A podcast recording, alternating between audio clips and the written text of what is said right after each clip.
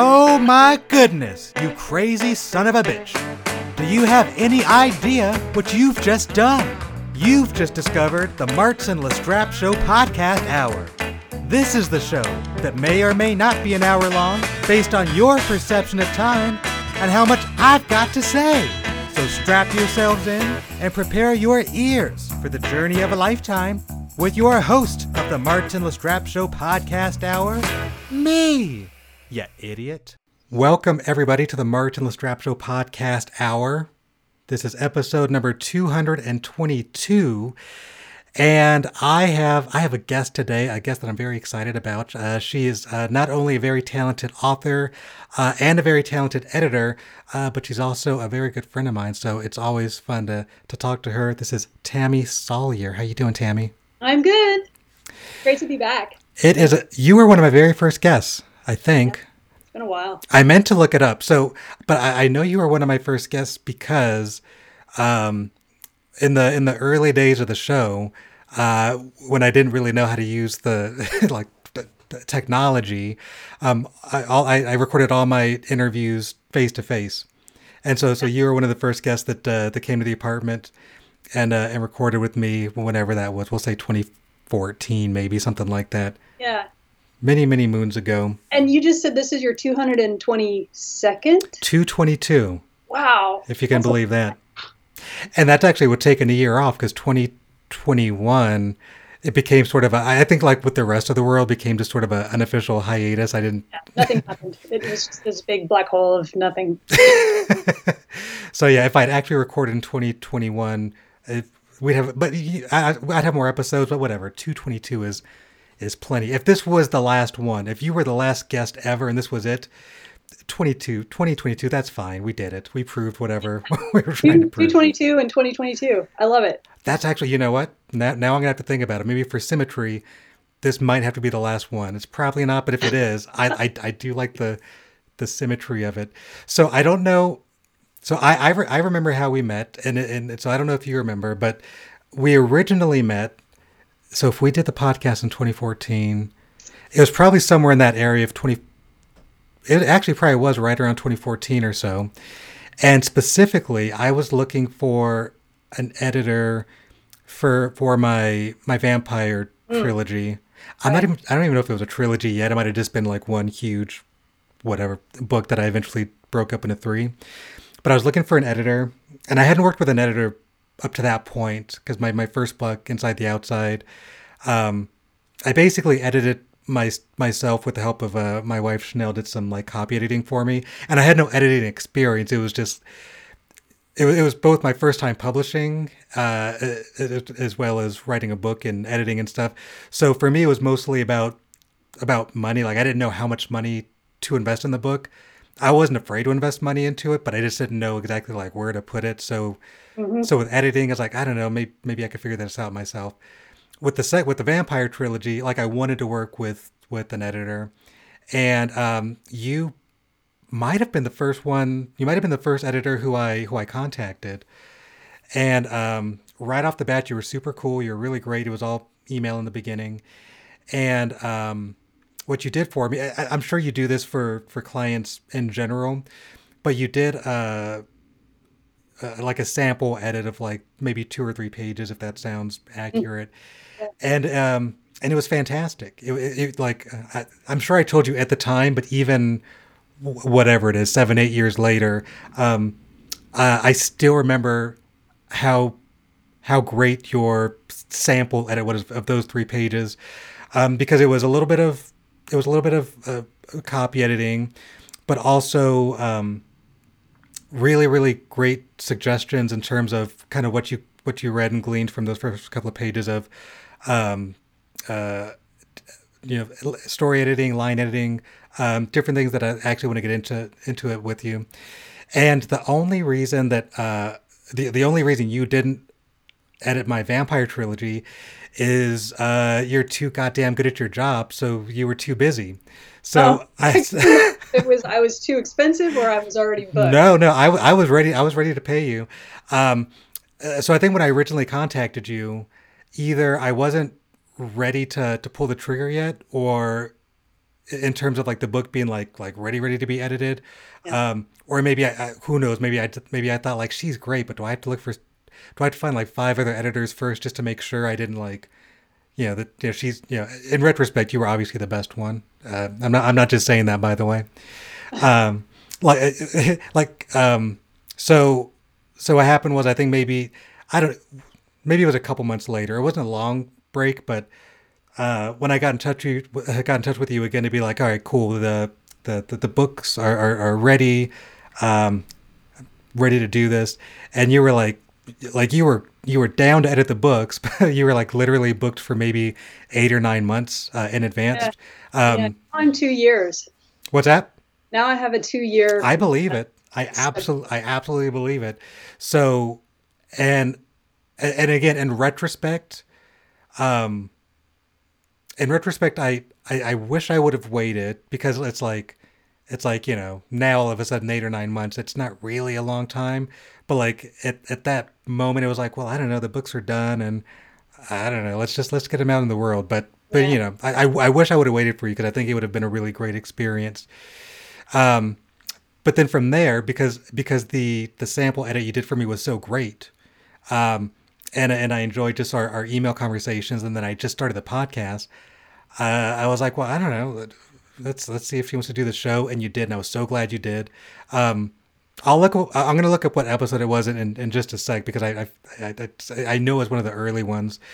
Um, but in the meantime, kind of kind of catch me up a little bit on, on what's been happening with you. Like we, we saw each other in person. What was it? Uh, two years ago, maybe. 2019 at the 20 Books Conference. Oh wow, that was like right before the pan. That was right before yeah. we knew the world was going to shut down. Yeah, within months, within two months. That's crazy. Yeah, yeah, you were in Vegas, and we were able to grab dinner, which was which was fantastic. So so so yeah, catch me. You don't have to catch me up on two years, but kind of give me an idea what, what you've been up to. Uh, yeah, well, I mean, since 2019, I've published uh, five books. Um, That's amazing. I know. I didn't think I was. I had it in me, but I didn't. I, I had one already written and finally pulled the trigger on that in early 2020, and then I had the second book in that series half written. So it was like I've only written three and a half books since 2019, but I've published five. So that's wow. been wild and fun and good. And um, the more it's one, it's like one of those things. The more you do it, the the faster you get absolutely the more confident you get you know mm-hmm. you're like oh i can do this and so you just like the next time it's it's not a question of you don't you don't have any self-doubt at that point maybe i should no no definitely not i, I, I uh, that makes perfect sense i because i the um I, I think I, I had some of that momentum that you're talking about where the, the more you do it, the more confidence you get. And then there were, I, I, I sort of took a break between uh, I I don't really say I took a break. It just sort of you know it just my my momentum fell off a little bit. Well, actually, you know what? I'll, get into that in a little bit because I, I, don't yes, want to. I, want to hear about the carnival book. I really do. Oh, yeah. I'm, actually excited to, to talk to you about it. So, so that particular book, once I got, once I started writing that again or got back into it, it, it really did feel like you know, it, I don't know to a, to a certain degree, it's I had to like relearn how to how to do this or it's like like the writing like you know mm. storytelling in general it's it's it's in my brain um yeah. a little bit like riding a bike uh story structure in general like it's it's kind of at my fingertips but actually you know putting a blank page on the screen and and doing the work it, it's like okay this feel it's it, it feels it's like I haven't walked for a year and my muscles have atrophied and this is okay this is going to take me a little while. Yeah yeah totally. The that's that's the other thing i've learned too is that the the less you do it the harder it is to so it's like you really like everybody you know who writes for a living says you have to create uh, uh, uh, you have to be a consistent you know you have to mm-hmm. consistently write every day or consistently write every day the same day every of the week you have to set right. a schedule and stick to it to build that muscle to build that muscle memory to build that mental muscle memory and just to keep your momentum. Absolutely. Now, now here's something wild. I, because uh, I, like I said, I wanted to look up when you were on the show originally. This is your second visit, so so the first time you were on the show, it was 2015. The oh, yeah. the date was April 19th. Are you kidding me? Today's April 21st. We're almost like we almost hit our. I, I wish if I would have looked at this ahead of time, we might. I, I, might have just done it for synergy, just to like do yeah. like a straight up anniversary. I can't believe there, there's something about April. There's something about mid April where apparently we need to sit down and, and record a conversation. Right. That's right. pretty wild. Like at that time, uh, so one of the main things I think we talked about was uh, I don't know if it was your first trilogy, but it was that the Spectras Arise is like a science fiction trilogy. That was my first, yeah. And then uh and so so that's so, so you've written five books since those original three, or that's just five books recently. Uh, I've written five books. Yeah, no, that's five books. Well, six now because I just finished another one. Wow. Um, this month, uh, or last month. And um, so I've written six, and I've written two novellas since that trilogy. So that's wild. That's wild. And long so, break between 2015 and 2020 or 2018. I didn't. I don't think I wrote anything. If I wrote at all, it was small. It was. It was just puttering instead of doing. You know. Oh, that's so wow. That's that, that's so many books. It's so impressive because like like like you're you're a, a, a fantastic writer.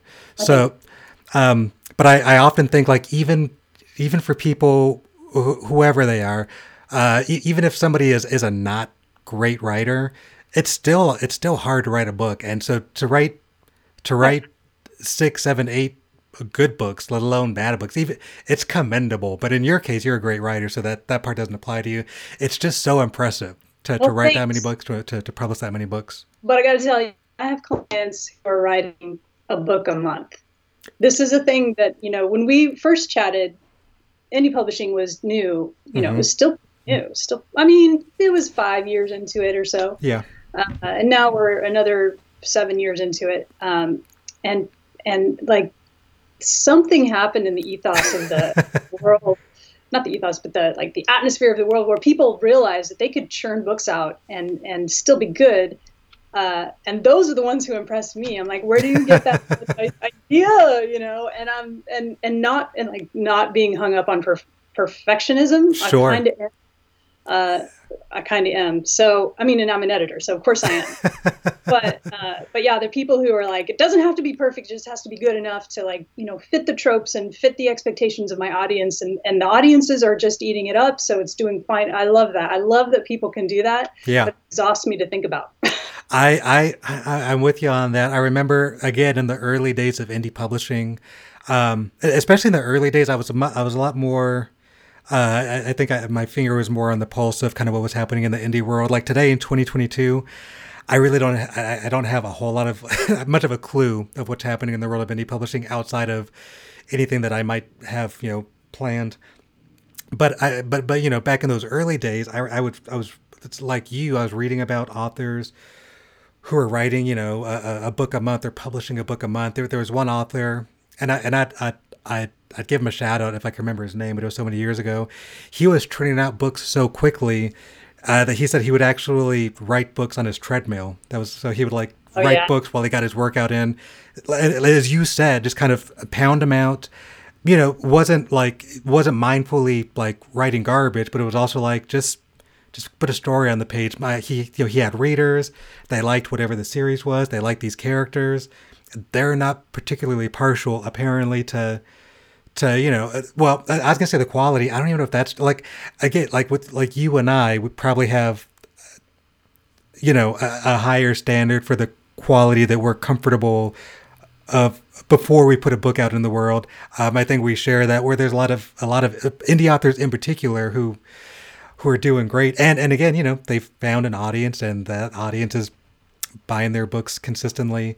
Um, so if, if you can, if, you know, if, if you can do that, anybody, if anybody can do that, it's it's that's also very impressive. Yeah, yeah, yeah. And quality is is subjective anyway. Yeah.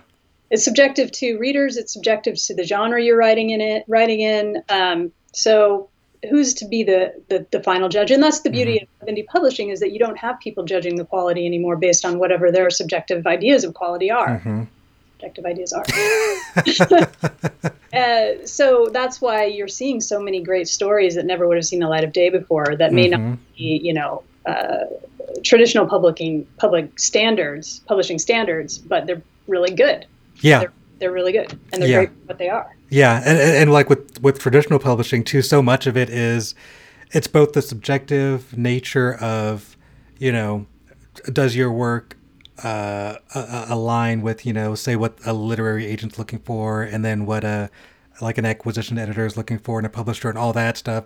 But then beyond just like is your book of a quality that they appreciate it and like it but then it's also the business end of it like what's happening in the publishing world what kind of books are selling. Yeah. Uh, did you write a book you know hypothetically did you write a book that is likely to sell? If so, sure, yeah, I'll, I'll represent you, says the literary agent, or I'll publish this, says the publisher. But but then there's so many books where it's like, sub, even subjectively, an agent or an editor or publisher or, or all of the above can objectively read a book, or I, I, say objectively, subjectively read a book and say, you know what, this is fantastic, mm-hmm. but this is not what's selling right now, so yeah. sorry. And then it's and then all of a sudden it's like you you put in all the work to, to write a quality book and by you know by by all accounts you did it. And if at that exact time you know time in the world people aren't buying books about the circus we'll say then then you know you're shit out of luck. It's a fantastic book.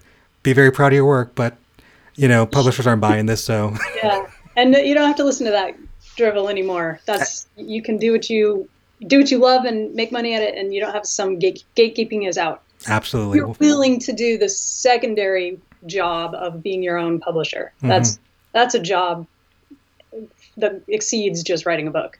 It really is. It yeah. really is. And I say just writing a book like that's a I know that to the marketing and stuff. It could be. That's the thing. It's like I, I think for so many authors, um, particularly authors who aren't uh, uh, authors where indie publishing isn't necessarily their first choice. I think a lot of it, not all of it, but I think a lot of it is writing the book was so challenging and it was so much work that it was like I don't want to do any more work. I I, I did all this work. Yeah. I, I, want somebody else to publish it. Which again, if you can find the publisher, fantastic. But yeah. it's still a viable way to go. Yeah, I I enjoy uh I, I enjoy the process of of publishing and um like I, I love the process of you know uh it's finding an, an, editor to work with, uh, finding a designer to. Oh, you're to the only one who loves that process.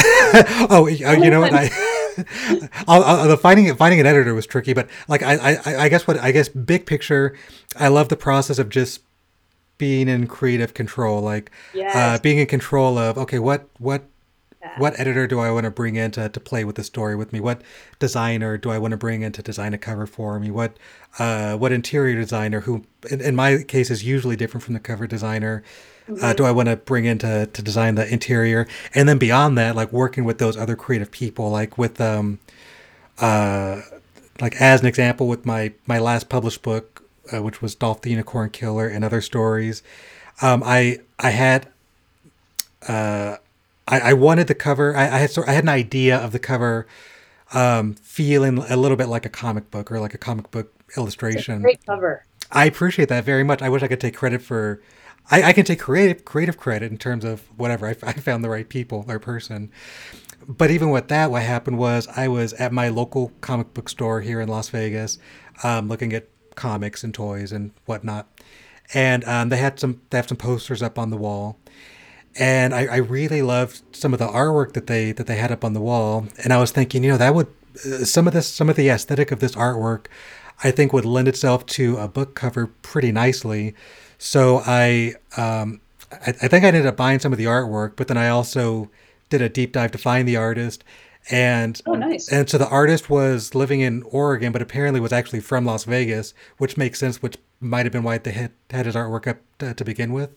Um, so I contacted him and um, kind of let him know that I was looking for uh, some original artwork for this book cover, and because he clearly had an interest in sort of superhero style stuff anyway, he was interested in that, and so it was such a great process of. Um, it, it, was a short story collection, but I did I um, I sent him the the, the title story because that's what I wanted the artwork to be based on, mm-hmm. uh, or or like a, a late draft of it. It wasn't the final draft, but he didn't need that. He just wanted to see kind of what it was about, and then based on reading the story, he showed up with just like some really great ideas. Oh, nice. um, he really kind of like it, it was it was a great experience because you know, some of the stuff that he was talking about and describing was, you know, in some cases, it's like very much what I saw. In other cases, it was like, I didn't see that at all, but that's perfect. Like if I had more of a artist brain like him, maybe I would have seen that. And so that collaboration was a lot of fun. And then, you know, he did, I think, like three, uh, I, I call them sketches. Any one of them was like so much better than anything I could have done. But for him, I think they were essentially sketches and then being able to like pick one. Uh, and even that process was like, it was also kind of scary because I was like, I don't know, I don't want to pick the wrong one. So I think I was like showing them to different people, like, which one do you like? If you had to pick one for your book cover, which one would you pick? And then, you know, so, so anyway, I, I love that process. I love that. I, I love being able to go through that process with, uh, Yeah.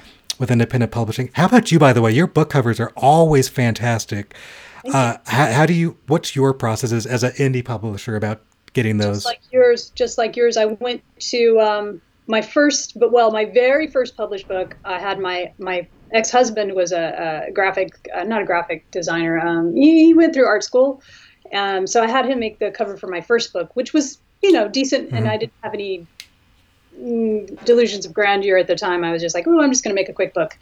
Uh, so I did. And then when I decided to extend that book into a series, I did what you did. I looked at a lot of different artists, and I finally found one um, that I actually heard about through another podcaster, um, another podcast group, uh, self-publishing podcast, maybe. oh, that yeah, yeah. Yeah, uh, you, with with uh, uh, I haven't listened to him in a while. Um, It's a good one. I also can't remember their names, but it's a good one. the three guys. Yes, I feel terrible. I know we're awful. hear this. anyway, it was Jason Gurley. Jason Gurley used to do uh, do cover work for like um, himself, and he's fantastic on his own books. And then uh, for uh, Hugh Howey. So I was like, yes, I need to work with Jason Gurley. So he did the covers for that series, the Spectras series, the new covers. I don't know if they were covered yet with those covers when you and I first met. And then um, when I started publishing my next books, I moved into epic fantasy, and so I went through a process of like, the world is filled with wonderful artists now, and so many more now work with indie publishers. So it was such a huge winnowing down process. Yeah, Um, but I found this company that was fairly new when I found them three years ago, and they're out of Ukraine. Uh, Interesting, and they're still in business right now. Oh, wow. that's fantastic. good for them. A lot of them, I think, have actually um, moved out of the country to like Germany, but they're still working. So good for them.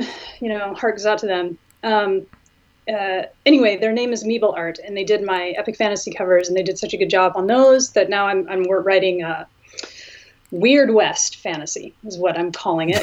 Um, and they're doing those covers and they're great. I love them so much. So I've been working with that. Uh, oh, and they recovered, and then I had them recover the Spectras books again because they are so fantastic. They're really quick, um, and they have lots of great ideas, and they can pretty much do any genre. And I write in a lot of genres, so it's great to have the continuity with just working with one company for all of my books. Absolutely. And I just recovered the Spectras because kind of the expectations of the genre are are entrenched in a little bit different ways than they were when I got them done by Jason in the first place. And it's, sometimes it's a good idea to update, you know, and keep current with the trends. So I'm really happy with the new covers, um, and I think they actually fit the the, the books a little better even. So. So Yeah. yeah, but No, it they- was really a process to find them, and I'm really glad I did. They look fantastic. The, the new covers also look fantastic. The, uh, the the the newest book came out in January, and if I'm not mistaken, book two comes out in May. Yeah, yeah, two, three weeks, three weeks. Yeah, That's but amazing. finish touches on it now. That's exciting. Okay, so um, so there's so so, so one of the uh, aside from wanting to, to to catch up with you, um, uh, I also wanted to bring you on very specifically for for your editing expertise. Uh, but, but there's a couple things I'm curious about. Um, I think well, I, well, one of the things that I'm curious about is uh, f- from your perspective, uh, you know, as an editor, somebody who does it professionally and works with you know a lot of authors, when you're when you put on your author hat, um, how does being an editor affect you as an author? Um, I think it makes it easier, honestly. I uh, I feel like I was saying earlier. I just because I'm I don't worry about my grammar because I I know I know grammar inside and out. You know, so uh, it makes it a lot easier for me to ensure that I'm actually saying what I think I'm saying or what I want to say. um, because I can think of a lot of different ways to say something. I don't know if that's an editor trait or just a good writer trait. Mm-hmm. Calling myself a good writer, but somebody who writes a lot and and reads a lot. You, you are know? a good writer, but keep going. Thank you. Um, yeah, so uh, it doesn't. But but the brains are different. You know, the editor brain and the writer brain are definitely different. Um, and I put aside so when i'm editing uh, when i'm developmentally editing somebody else's book i'm very much like outside of the story looking at it in terms of uh, legos you know how's the structure are we getting to the the turning point at, you know at, at the right place in the story um, how is the character development are they are they is it is it all exposition are we getting enough out of dialogue and action things like that mm-hmm. but when i write if I were thinking in those abstract terms, I would never write a word um, because it's too daunting to ensure that you're fitting. Uh, it's too daunting to think of.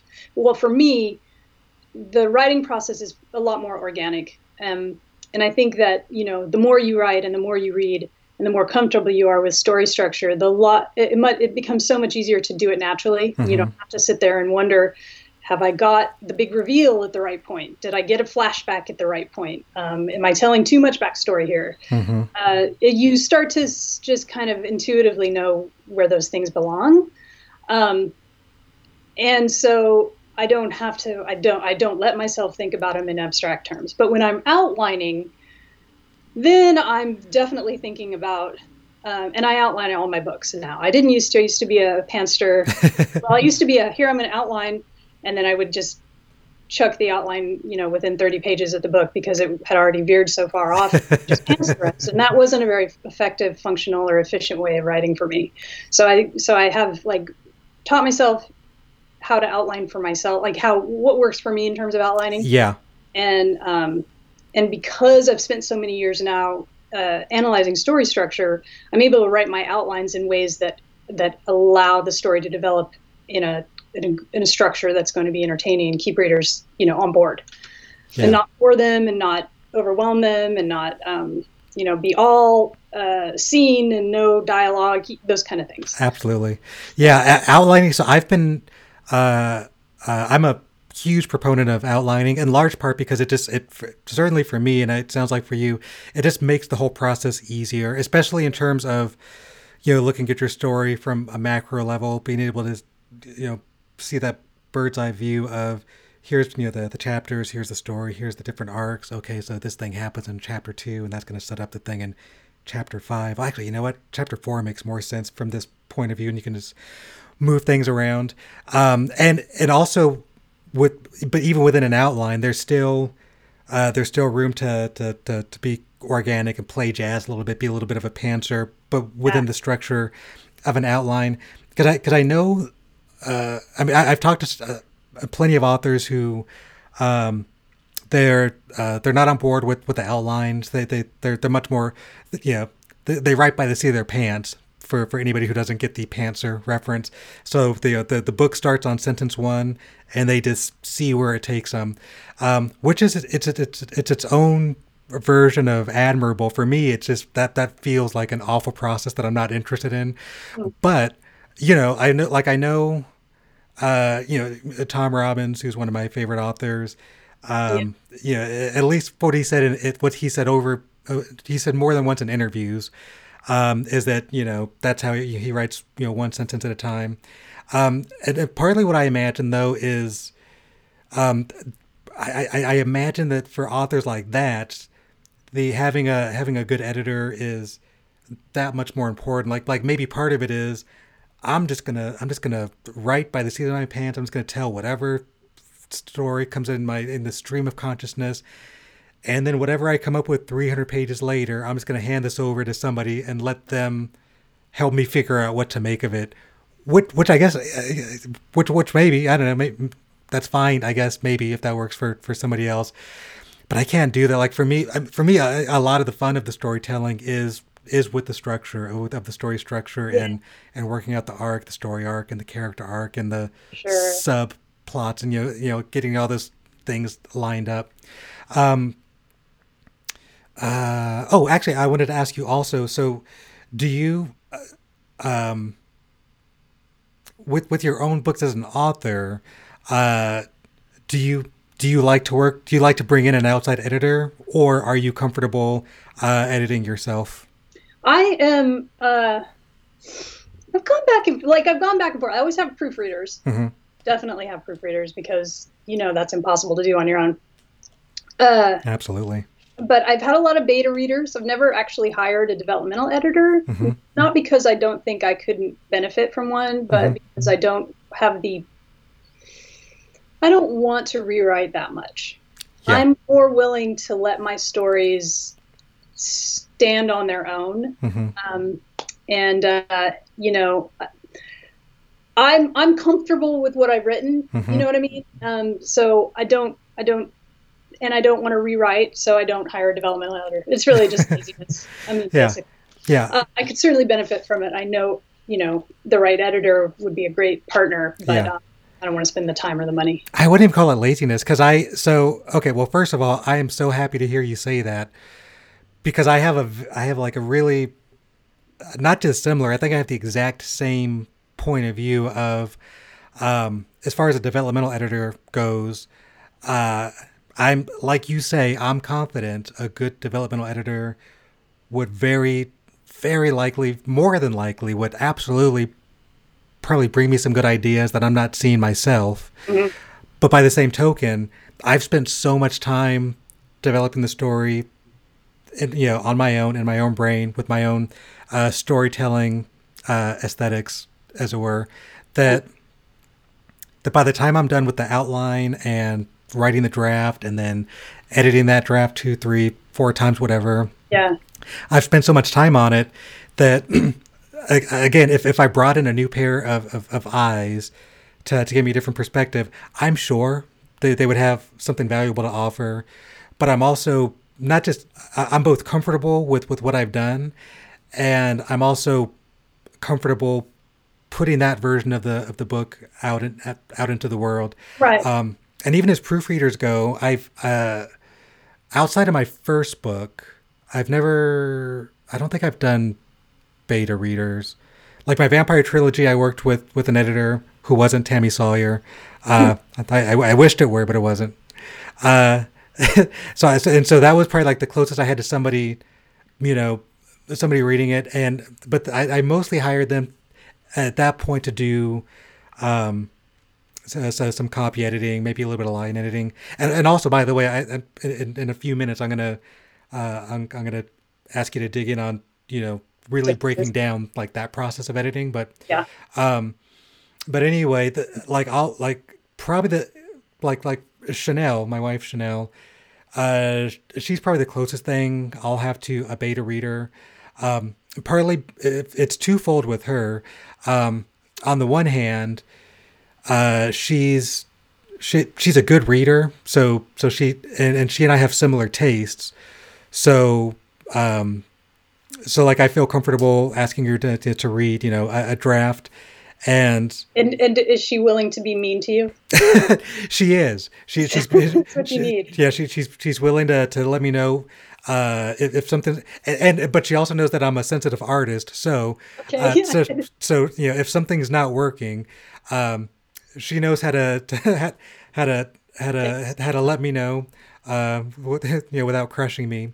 Yeah. But she's also really good. Like so, to like as an example, and it's gonna be crazy out of context, but like as an example, uh, in my vampire trilogy, in, in in the first book, um, there's you know there's a scene with um, there's this female vampire, um, and when, when when we first meet her in the story, she's human and she turns into a vampire, or she's turned into a vampire.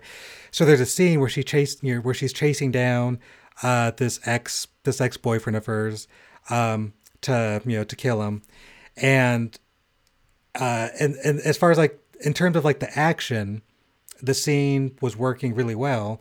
Um, but when Chanel read it, she wasn't even telling me that it needed something. She just had this really astute observation of like, you know, um, I, you know, I feel like the girl would want him to know why she, why she's doing this because as far as for him, it's just a horror movie.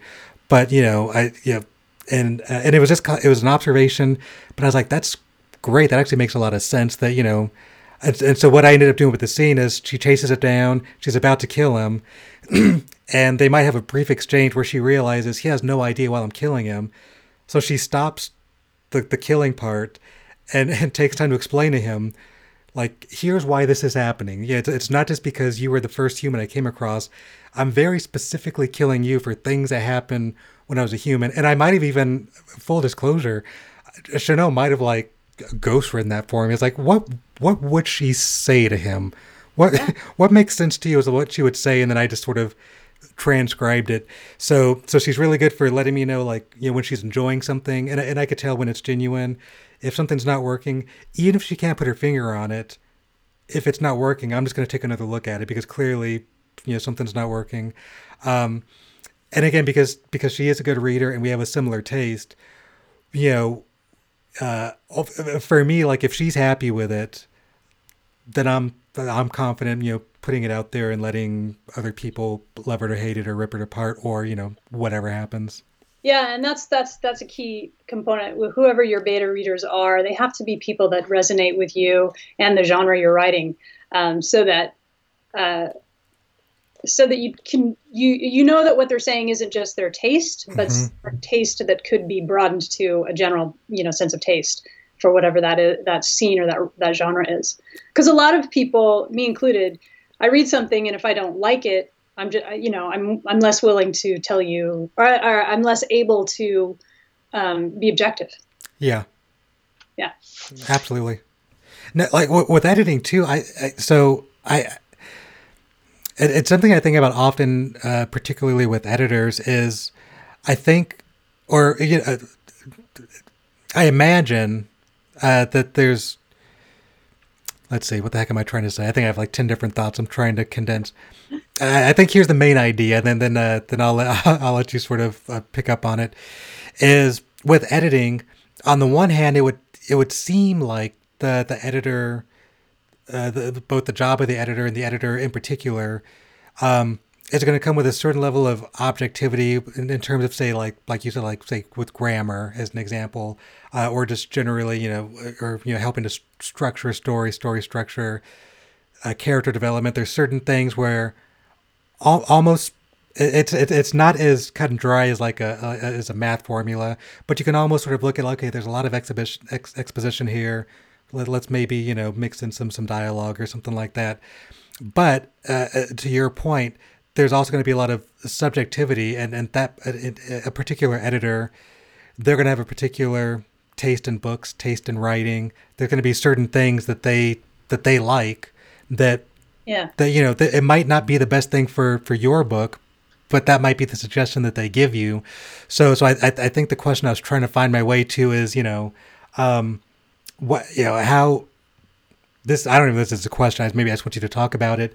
Is how uh, difficult or important is it to find not just an editor who who knows how to uh, help you with, with, with your grammar and help you with the structure uh, and help you with the uh, developmental stuff, but also somebody that you can trust that they're not just going to try to shoehorn their own storytelling aesthetics yeah. onto your onto your book. Yeah, yeah. So uh, I guess first, let me when we're talking about structure, and um, we should talk about well, who does structural editing, and that's yes. a developmental editor. So a developmental editor is going to objectively look at your story and tell you uh, if the structure of it, basically the structure of it, is going to fit within the expectations of whatever genre you're writing in. So a developmental editor can be objective because that person's going to understand that genre inside and out. And that's why, yet, the answer to your question is you need to find an editor who reads who reads widely and who is experienced widely in your specific genre, because not all editors understand the tropes and reader ex- or audience expectations of all genres. It's very rare for somebody to, like, uh, like if you handed me a romance book, I would have no idea what I was doing. all I know is there's supposed to be a happy ending. That's literally all I know about romance. And I think that's just one specific sub subgenre of romance. There might be not happy ending romance. I don't even know. So I couldn't edit a romance or developmentally edit a romance novel. Um, and somebody who does developmentally edit a romance novel would be maybe very lost if you gave them a space opera. They would just be, oh, spaceships. So it's, you know, great. Good job. Uh, so yeah, you need somebody who reads uh, widely in the genre you're writing and who is experienced in editing the genre you're writing and who understands the tropes and audience expectations of that genre. And when I talk about genre, I'm I'm talking not only about uh, big genres like science fiction. I mean, you can get really niche. Um, you can get to you know dystopian, um, alternate history. Those are those are, or you know alternate mm-hmm. future even. Um, although I don't know if there is such a thing as alternate future because future doesn't exist. Anyway, uh, you get my point. So, um, so a developmental editor can objectively say, okay, this is fitting the expectations of the genre, and here is where it's not, and um, that may or may not work because of these reasons. Um, and then, of course, all editors who work developmentally will understand this, you know, character arc, internal, external character arc. They'll understand um, um, just generally, if writing is poor, mm-hmm. like can't structure a sentence in a way that conveys an idea clearly, that will come out in a developmental edit, you know, and hopefully you'll get some suge- suggestions on on how to improve that kind of thing. And then there's all the nitty gritty of um, so if you have a character who's got an accent and you you put too much uh, dialect into their dialogue, and it takes away from the story, a developmental editor can point that out and give you ideas on how to, you know, reel that in a little bit to make the story easier to access. Um, so that's what a developmental editor does. And then I lump together line editing and copy editing. They're a continuum mm-hmm. for me. Um, you can have, and, and it's probably because I'm the kind of writer where I'm like, I deliberately wrote that sentence in that way because I'm trying to lead readers at a pace and with a mood that I want them to have, that mm-hmm. I want them to feel. I'm aware of what I'm trying to do there. Um, and I don't expect anybody else to be able to read every sentence that I write and read my mind and be like, she's doing what she expects to, or she's not doing what she expects to. So I have to hope for the best. but um, but a copy editor will. Uh, so so when I look at a manuscript, I try to understand a, a, a writer's um, particular style, their particular pacing, their particular sort of patois, if you will, uh, so that I don't vary from that. You know, if somebody uses ain't, I'm not going to change all their ain'ts to aren't. Um, I'm going to like incorporate that as that's their milieu, and I don't want to mess with that too much. Um, but when you get down to things like the the continuum is a light copy edited is just mechanics. You're just fixing grammar, you're just fixing spelling, and you're just fixing punctuation. Mm-hmm. And things like homophones, misused homophones, that kind of stuff. But a line edit is like the other end of things where you're fixing all those things, but you're also saying you have a cliche on every single page. Do you really want a cliche, a cliche manuscript? Or you've said this uh, thing about this character six times in three pages. You don't need to repeat it that much. Um, both of them will look at continuity issues, like here's a character with blue eyes on page five, green eyes on page six. You need to make sure that gets consistent. Um, so, yeah, is that does that kind of? So they're both uh, they're both grammar, spelling, and punctuation, but line editing takes it further to help you avoid uh, uh, avoid doing bad things. For sure. And then uh, uh, uh, along with, you know, say, I'm, t- I'm thinking about line editing right now, uh, along with helping an author, say, avoid cliches or avoid uh, any inconsistencies.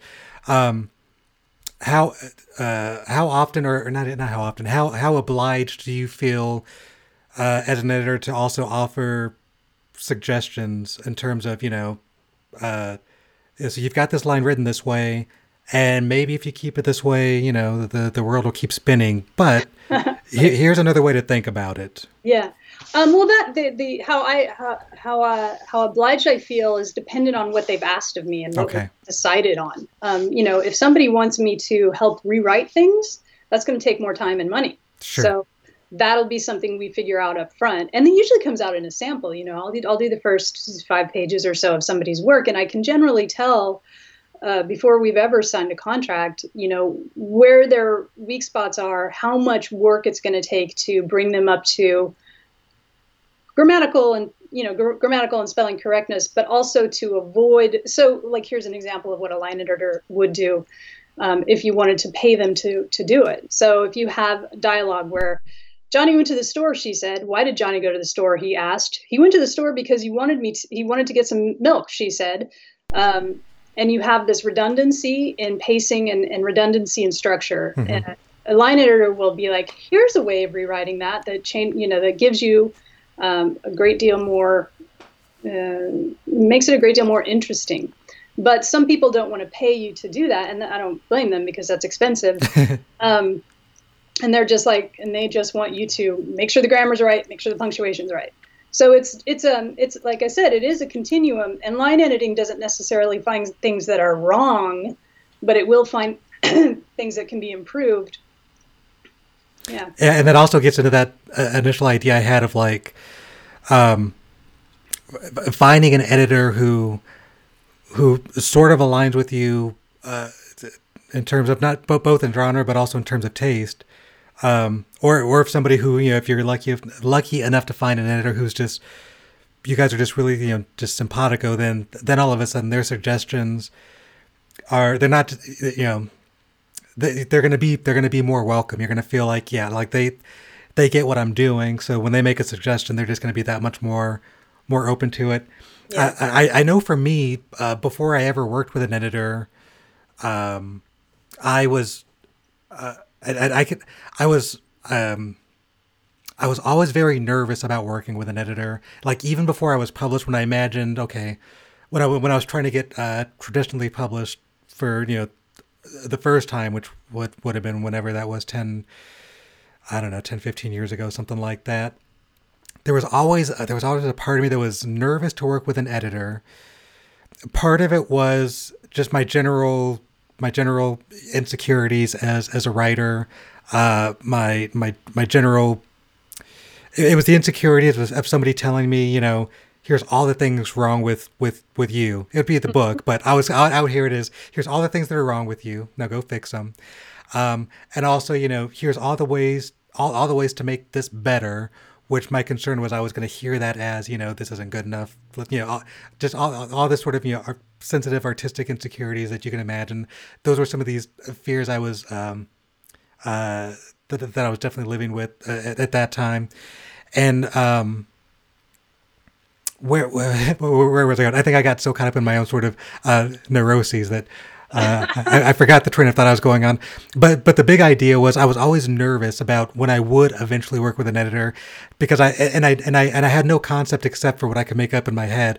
So the whole experience became it was just like this very torturous experience of somebody coming in and telling me here's here's why everything you did is is is yeah. terrible. And a good editor doesn't do that. A good editor is like, I see what you're trying to do here. Uh, here's some ideas for maybe bringing it to where I think you want to go. And if this isn't where you want to go, let's talk about where else. You know what what I'm missing.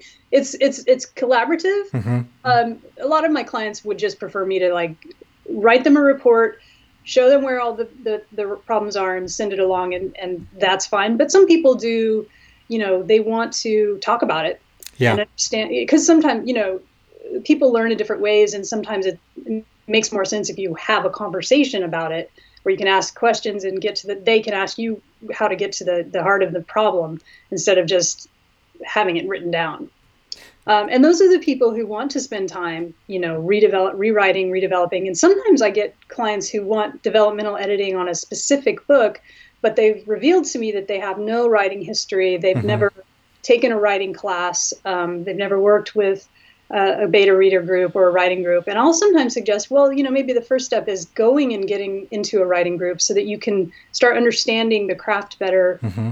paying somebody to tell you that you don't know the craft. Yeah. Or paying somebody to tell you what's wrong with your book in the the lingua franca of, of craft and you having no idea what they're saying. You know? Right. Absolutely. Yeah, because because I I know for me I was, uh, so so the the the best, um, the, the the best writing education that I that I got, um, it happened when I when I was in college, but it wasn't specifically because I was in college, but it was essentially the same thing that I would have gotten out of a writing group. So whenever I would take a a creative writing class in college, it you know it, it was you know we we would workshop stories and, and essentially do what a good writing group would do, which is you know once a week or twice a week, uh, you know somebody brings something they've written, whatever it is, short story, maybe a maybe a chapter to a book or something. Or actually, in my case, because it was a little bit more structured, it was usually you know maybe, it was usually maybe a short story if, if it was if it was a fiction class. Um, or I took a couple of you know like memoir classes, so we we would write short you hmm. know nonfiction pieces, but you know it, it, would be once or twice a week. We'd sit in a circle. Uh, somebody would you know have a, a story to contribute for that for that class, and then everybody would read it. Uh, the maybe the night before, preferably, um, so that they could have some time to sleep on and bring you some some some, some feedback. And um, and so the best experiences I had uh, in, in, terms of that structure uh, was with uh, my my former professor and you know uh, it was my professor mentor and my friend to this day because I didn't want to I, I, I refuse to let him, you know, escape my my my universe. Uh, uh, James, you know, James Brown, he's a fantastic uh, mem- memoirist, um, and also just a just a great author. Uh, but he was really good about um, at the begin at the beginning of a, of a class and in general in the beginning of a workshop, of just kind of setting the uh, setting setting uh, you know the, the, the mood for the room of you know as as far as the feedback goes, it, it like well it's like we like we like we want to give good feedback we don't want to be assholes. And yeah, so yeah and so you know just you know read the story if you have good feedback. Uh, or not only that like you know maybe you've got uh, 10 suggestions just you know pick two two or three yeah. things off of that list and then um somebody and then we'd go around and one of the things that he he did and i don't know if all workshops do this in fact i don't think they do necessarily but i think it was good is uh, whoever the author was for that particular 40 minutes or so, um, they weren't allowed to talk. They weren't allowed to defend their idea. They weren't allowed to explain anything. Mm-hmm. Even if there was an explanation, they just had to sit there and listen to everybody. And if you were me, like I would take notes on what people were saying. And, and part of the way that I also did it was, you know, if if somebody had some feedback that didn't jive with what I was doing, then I didn't worry about it. But then if like five, six, seven people said the same thing. It's like, okay, well, shit, let me let yeah. me take a look at this because that seems to be something's gone awry. A common theme. Yeah. But the, the, the where I got the most value though was not having my not having my stories uh, critiqued, although that was valuable. But it was reading other people's stories. Yeah, sure. And uh, and it's so obvious to me now, but at the time it was like a I discovered it in the moment of you know I'd read somebody else's story and it was just so obvious to me like oh this this dialogue would work better, would work better like this, or this yeah. this need they, they they should have more exposition here, or these two characters should have this same conversation two pages earlier, and and when I would have that realization, then I would I, it would I could automatically realize like oh okay, I should do that in in my story that I can't objectively see in the same way yeah. as, as, I'm reading this story, and so and, so in that way, even if I didn't do that in college, I think I would have sought out a, a writers group I hope I would have sought out a writers group, and I and I imagine I would have got you know that that same valuable uh, learning experience. Mm-hmm. Yeah, I think that uh, people maybe don't always realize that you it's you can anything's possible, but it's really to write a good story if you don't know how to analyze story, mm-hmm. and you do that by analyzing other people's work and then bringing what you have learned about your own skills of, of, uh, of, of, assessment to your own story. That's the only way to, if you didn't know how to assess a good story, how could you know if your own story was absolutely or, or have any confidence in your story, you know? Absolutely.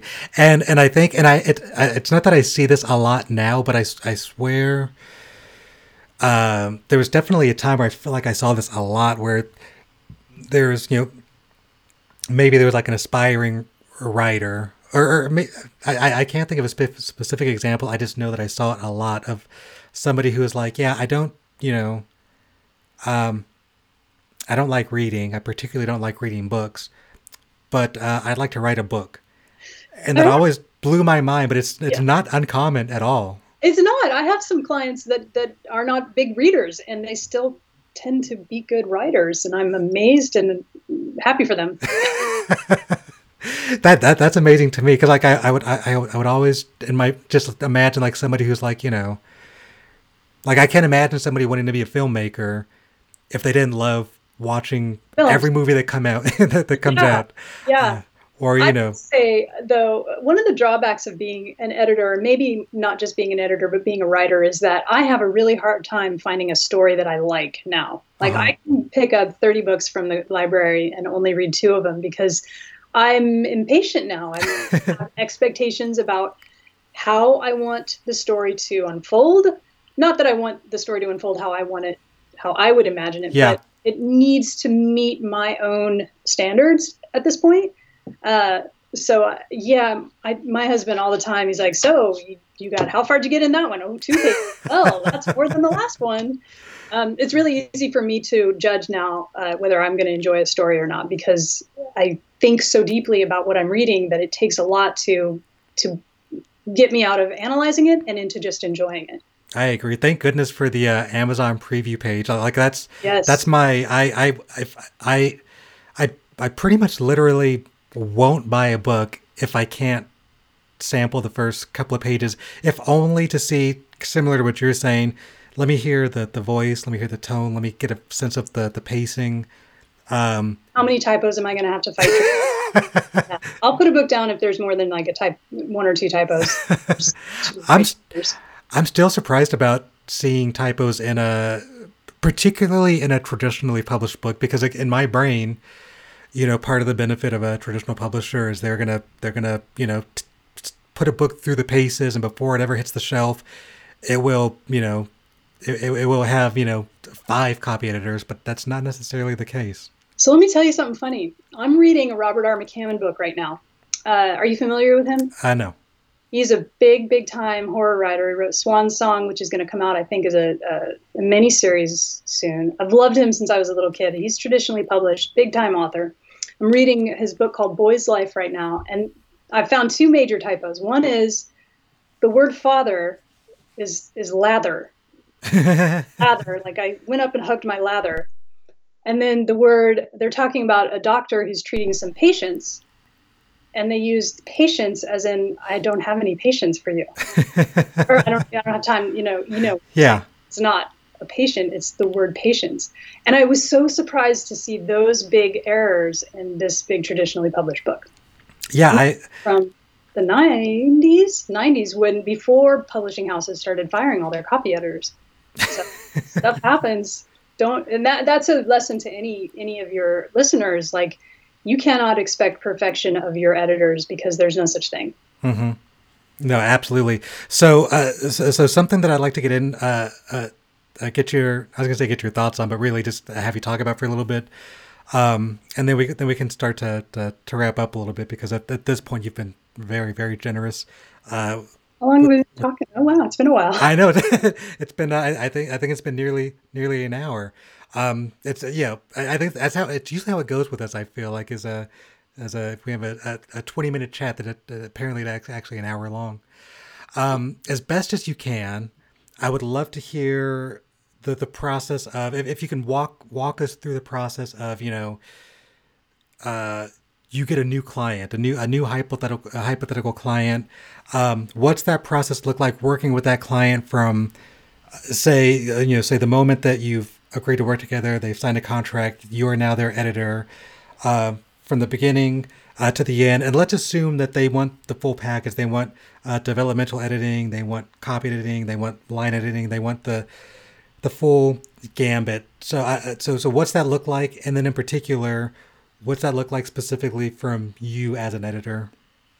Um, so, well, I actually rarely will copy edit a book that I've developmentally edited because I get too familiar with the text by that point. Oh, sure. And I start, uh, I, I, have the same problem an author has where they've reread their own work so many times. You start missing things. Your mm-hmm. brain starts filling in words that they expect to see, that it expects to see. So you, you're not as maybe some author editors are, but I'm not as able to catch all the errors when I've already read that a couple of times. Mm-hmm. Um, so, but if I did, and I have in the past um, with shorter books and that didn't need a lot of work, Um, so like, we signed the contract. They'll send me the manuscript, and I'll I'll just read it two or three times, making all of my notes, and then I I draft for developmental editing. Developmental editing. I draft a usually between 12 and 15 page report. Um, I have gone as far as 25 pages, and I think that's a little overwhelming. But usually, it's loaded with um, excerpts from the text, mm-hmm. so see this is what you wrote this is what i suggest would be you know helpful in this context and so it's not just 25 pages of me being like that's wrong wrong wrong wrong wrong wrong wrong bad bad bad bad bad it's like, here's something you wrote here's an, uh, an example of how it could be improved or changed to better fit like i just said um, so most of the time with developmentally editing i will do the whole thing at once and then send it back to the author give them as much time as they need to uh, digest what I've said, and then we'll have two or three meetings afterwards to just go over everything I've said, anything they didn't understand, um, any last questions they have, uh, and then and then yeah, that's pretty much it. Um, some authors I'll meet with like in, in interim steps while I'm still working on the book, mm-hmm. mostly mm-hmm. by email, usually because I need a clarification on like maybe they've switched a character's name or they've moved a character to a location that hadn't previously been set up and I'm not clear on what's happening.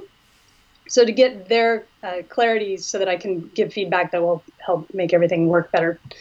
Uh, so then, so that's how that works. Um, so I also, I guess, more mechanically or logistically, what I do with clients is we decide to work together. I send them a contract.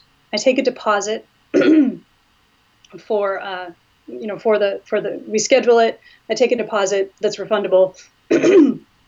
And then i work do the work. They send me the manuscript. I do the work. We have our and when i send them back the manuscript i i get paid. I send them invoice for the final mm-hmm. you know for the end. And then we have two or three conversations about everything else you know everything that i've sent um, with copy editing and line editing it's kind of the same process we decide to work together uh, they sign a contract i take a deposit they send me the manuscript on the the dates, you know, that they did that we agreed on. Um, and with line editing and copy editing, there's not any need for back and forth. You know, I mm-hmm. explain the reasons I made changes I made if the explanation is needed. You know, if if it's like I move a paragraph, I'll ex- explain why I've moved that paragraph. But if it's just fixing a, a mechanical error, that's obvious. Um, or if I fix something globally, like uh, you know, say they they uh, they will use double spaces at the end of a sentence. That happens still sometimes. Um, I won't do that with track changes on. I won't fix those with track changes on because there's no need to. You know, you make it. You can make that change once, explain that you made that change, and then explain that you made the rest of the changes with track changes off because you don't need them to go through those right individually. They get it. um, some clients I work with enough that I actually set up macros you know, some client, everybody has their own foibles. I can't spell occurred right. just can't do it. um, and some clients I've worked with so much that I know what their foibles are. So that I've set up macros for their for their work that I just run a macro that fix all fix all of their foibles in one fell swoop. And you know, that's the beauty of working with the same editor for a long period yeah. of time is that they get to know your work so well that I've got I have clients who've told me that they don't even look at my changes anymore. They just accept them all and move on. so it's easier for me. It's easier for them. Yeah. And uh, yeah, I love that. That's awesome. So because because you are so yeah you are so busy, and you mentioned at the beginning you're you're booked two years in advance right now. Just so uh so super busy. Do you do you and can you edit more than one book at a time, or is part of that as part of that waiting list that you you give one book your attention at a time before moving on to the next one? Um, yeah, I'll have a lot of overlap um, between projects. Mostly it's because, you know, when I'm booking that far in advance, it's because I have clients that they know they're going to write an eight book series. So they want to get on my calendar ahead of time. And they know roughly that the, each book is going to be between 80 and 100,000 words or so. Mm-hmm. So I know roughly how much time that'll take me and you know how I can fit things around that. Um, if their book comes in way short on word count, then sometimes I have time to fit in another project. But if it comes in way long, so when I say I'm booked two years in advance, that's roughly. Um, mm-hmm. I always have unexpected openings because you know things happen. Sure. Um, so I don't discourage anybody from contacting me if they're if they're interested, because I I do have openings. They just I can't plan for them. um, but you know, and then if somebody's book is extra long, longer than either of us anticipated, I'll end up overlapping projects or um, sometimes I like to just work on two books at once because it's nice to in the morning be in outer space and in the afternoon be in some fantasy world. And it's just kind of i don't know it's just it's relaxing to me. So yeah, yeah. Uh, it's as you mentioned that also um, uh, when you're because so so much of your time just professionally speaking is is is reading um, how challenging is it to when you want to read for leisure not challenging. I love to read. That's good. Night before bed. Yeah. That's awesome. Yeah, it is challenging. I have um, way, way, way dialed back my developmental editing because I do find it really hard to work on uh, somebody else's book uh, in that way while trying to write my own. I just sure my brain can't hold two stories at once. So so most of the work that I have booked ahead any these days is is line editing and copy editing. Okay. It's, it's, yeah, it's it's easier for my brain to be creative on my stuff and and precise with with work. Awesome. Awesome. Um, okay, so so before we before we start wrapping up, uh, I, I have to imagine I have to imagine that uh, there's going to be folks listening who uh, you've you've piqued their interest in terms of not just working with an editor, but specifically working with the very talented Tammy Salyer. So, if somebody did want to seek out your editing services, how how would they do that? Oh, um, go to my website. It's inspiredinkediting.com. Inspired Ink is my company name. Fantastic, and then uh, and then after they they do that and they discover that you're also a fantastic author. Uh, is it? It's, uh, I imagine that's also where they can find out about your books. No, no, I have that uh, separate. I, I try to pretend that I'm two different people. that makes sense. Yeah, that's at my website. That's tammysalyer.com. Tammy Salyer. Okay, perfect. Did, did you want to talk real fast about your circus book? I would love to. so I, so here's the funny thing. You, you'd mentioned that uh, up front, and I didn't forget. But then, uh, as we as we were getting closer to, to the hour, I thought, I don't know, I don't want to shoe I don't want to shoehorn my my circus book. But it's since you ask, I, I, would be thrilled to, to, to, to, talk about it with you. So, uh, so, so the book, it's, so it's, it's uh, Grover Wilcox Goes to the Circus. It's the title. Uh, my, my main character, it's, it's written in the first person point of view.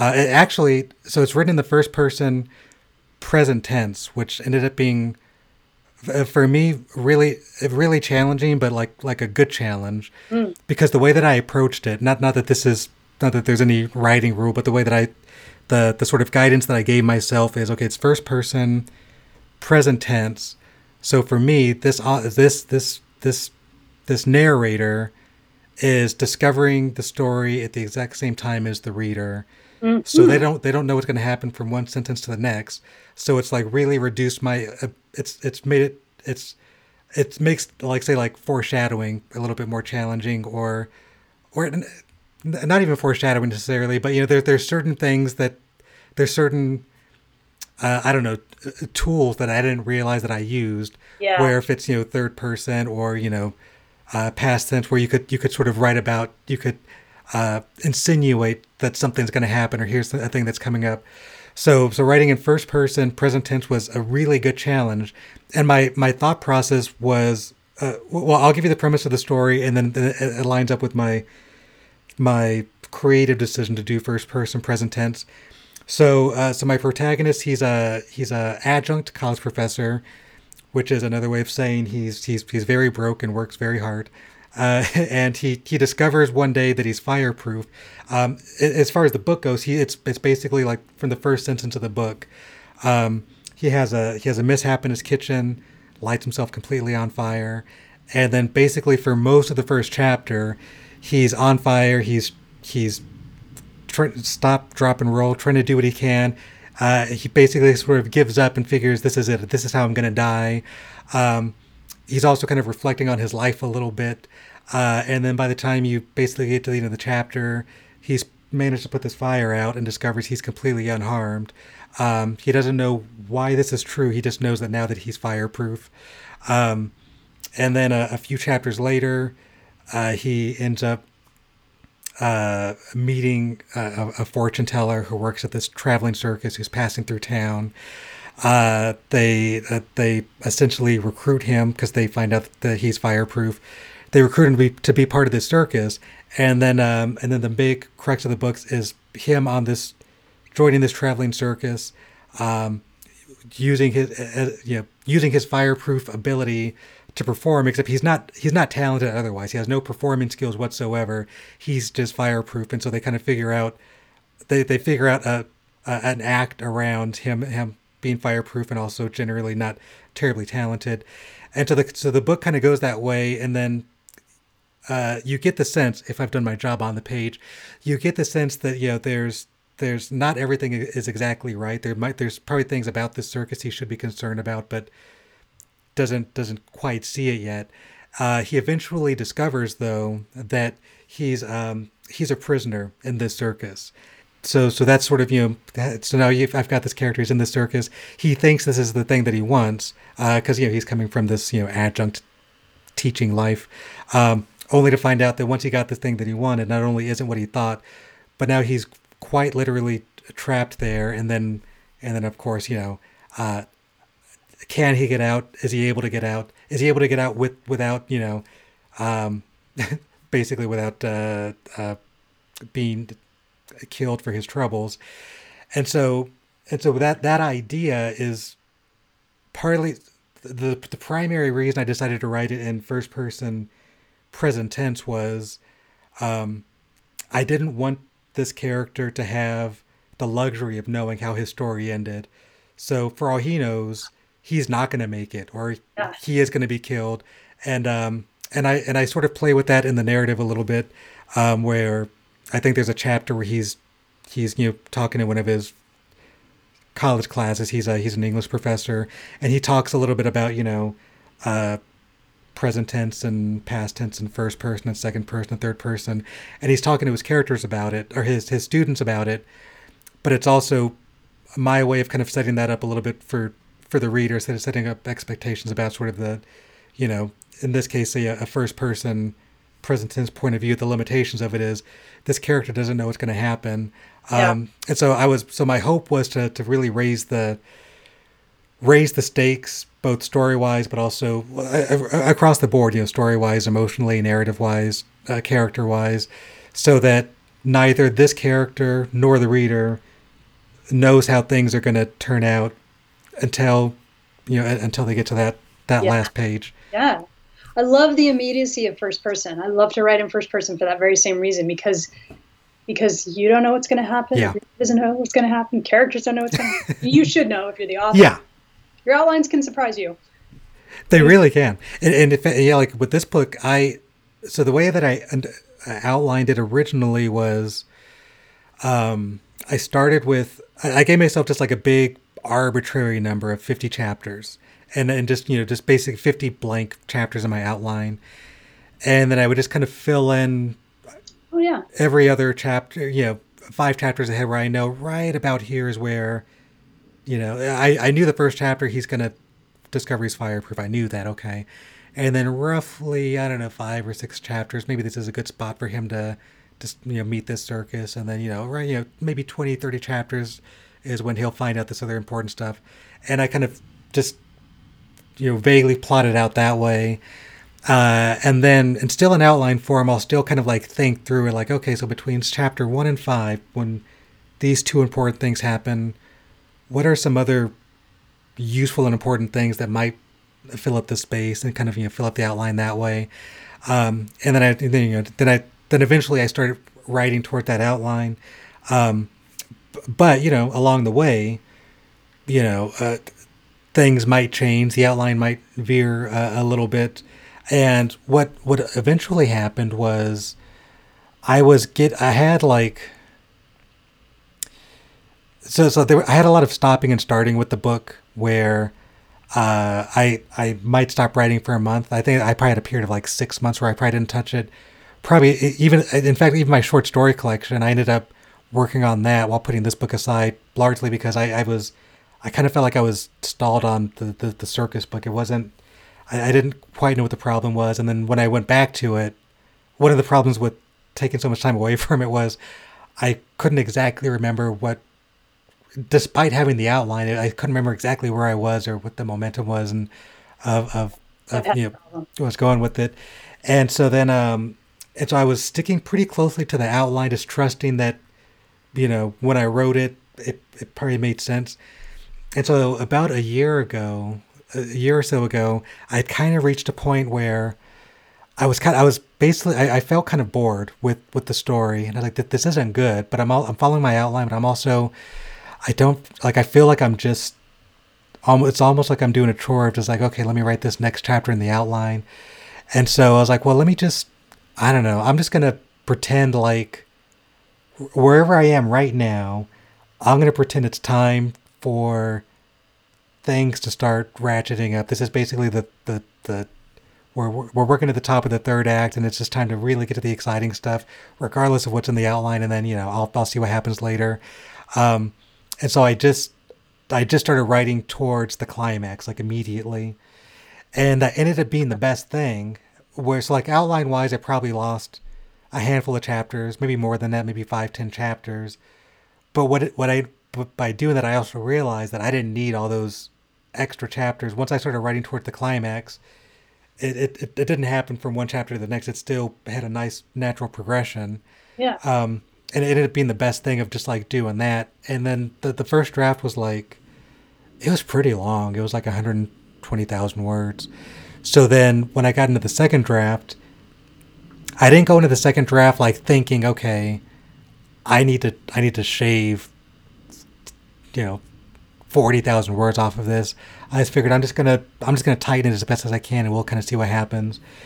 And when I tightened it up, it was maybe like a hundred thousand. So I shaved twenty thousand words off of it. I was like, okay, that's pretty good. Okay.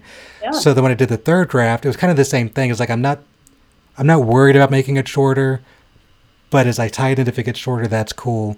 So the third draft, I ended up shaving, I think, another, probably like another twenty thousand words off of it. So like the third draft was like a nice tight eighty thousand words, and that was about the point where like the third draft felt, you know, like no book is ever like done but yeah. I was like, okay, this feels tight enough that I can start. You know, I feel comfortable with the process of uh, for for this book, you know, querying literary agents. Like for this book, my initial goal is to see if I can't get a traditional uh, publishing deal off of it.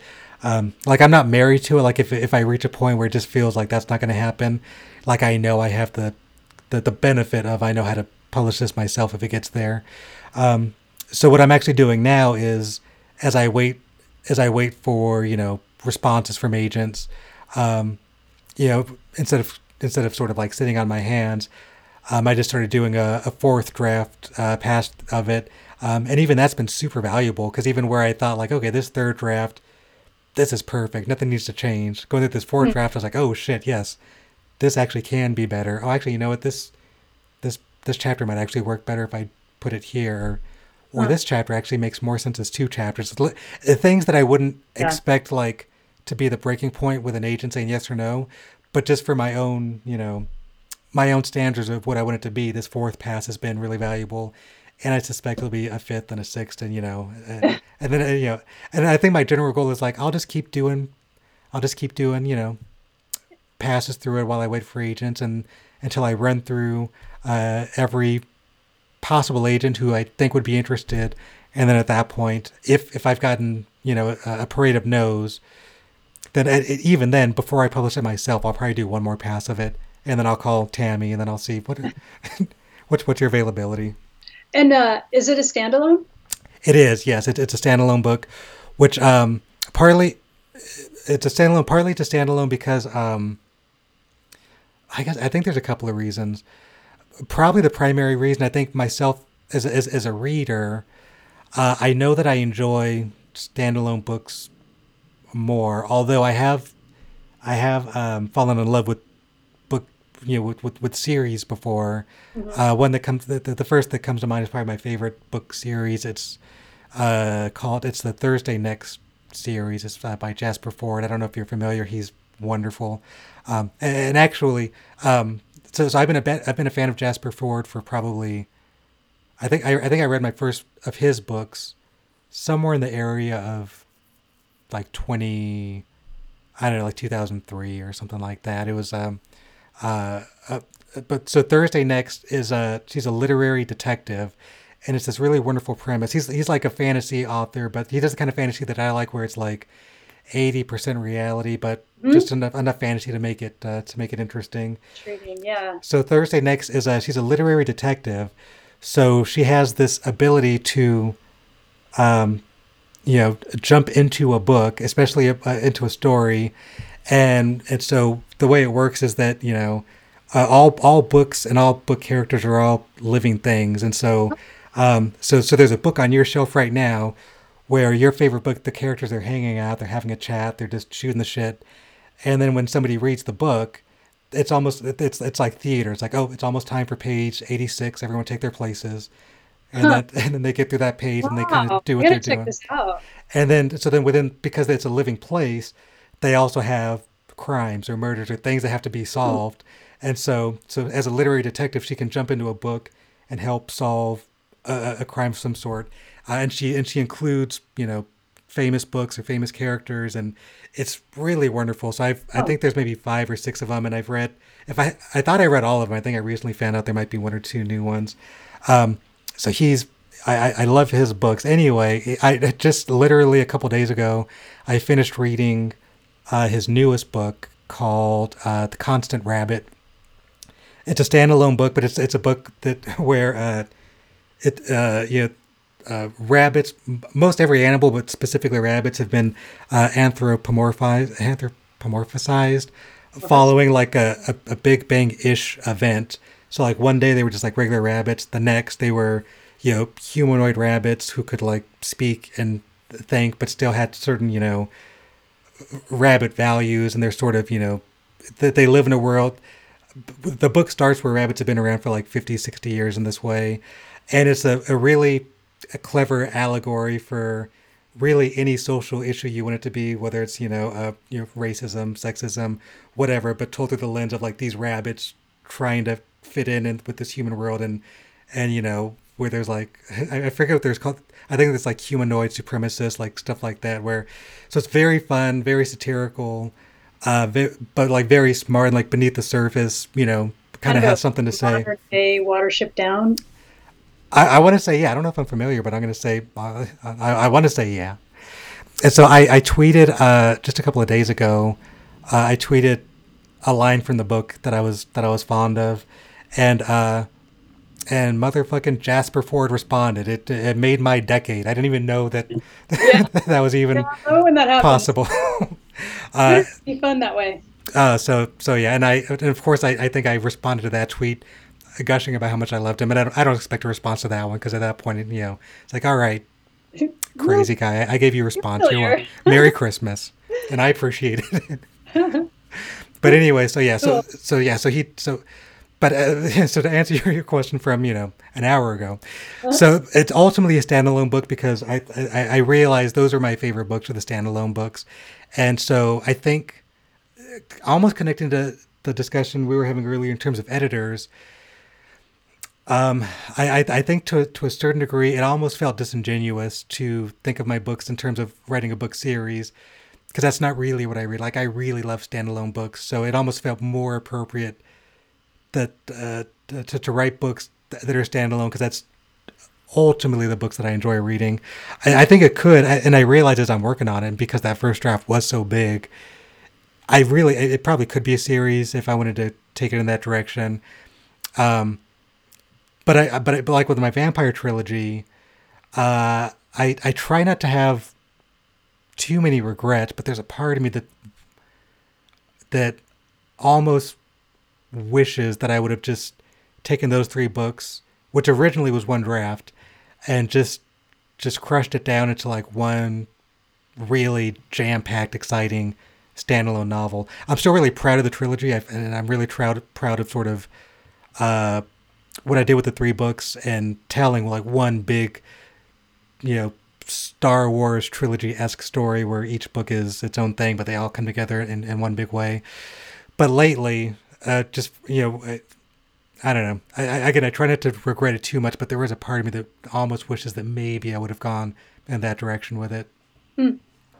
Yeah, my strategy is uh, write a book, be okay with being done with it, and then write a new book. And any Yeah. regrets that I uh, might have with the last book, I make sure to avoid doing that again with the next. Sure, Because you never, you'll never not have a book in you. You know, that's yeah, that's very very true. to that well, the bottom of that well. That's very true. Yeah. So anyway, yeah. I, I, again, uh, I, I like. I know we could sit here talking for the next two or three hours. Um, I also know you're busy. I also know you, uh, uh, that just in terms of uh, scheduling this, I know that you've got things going on. So I greatly appreciate your time. Uh, It's even been a if it, to talk again. I know it- it's.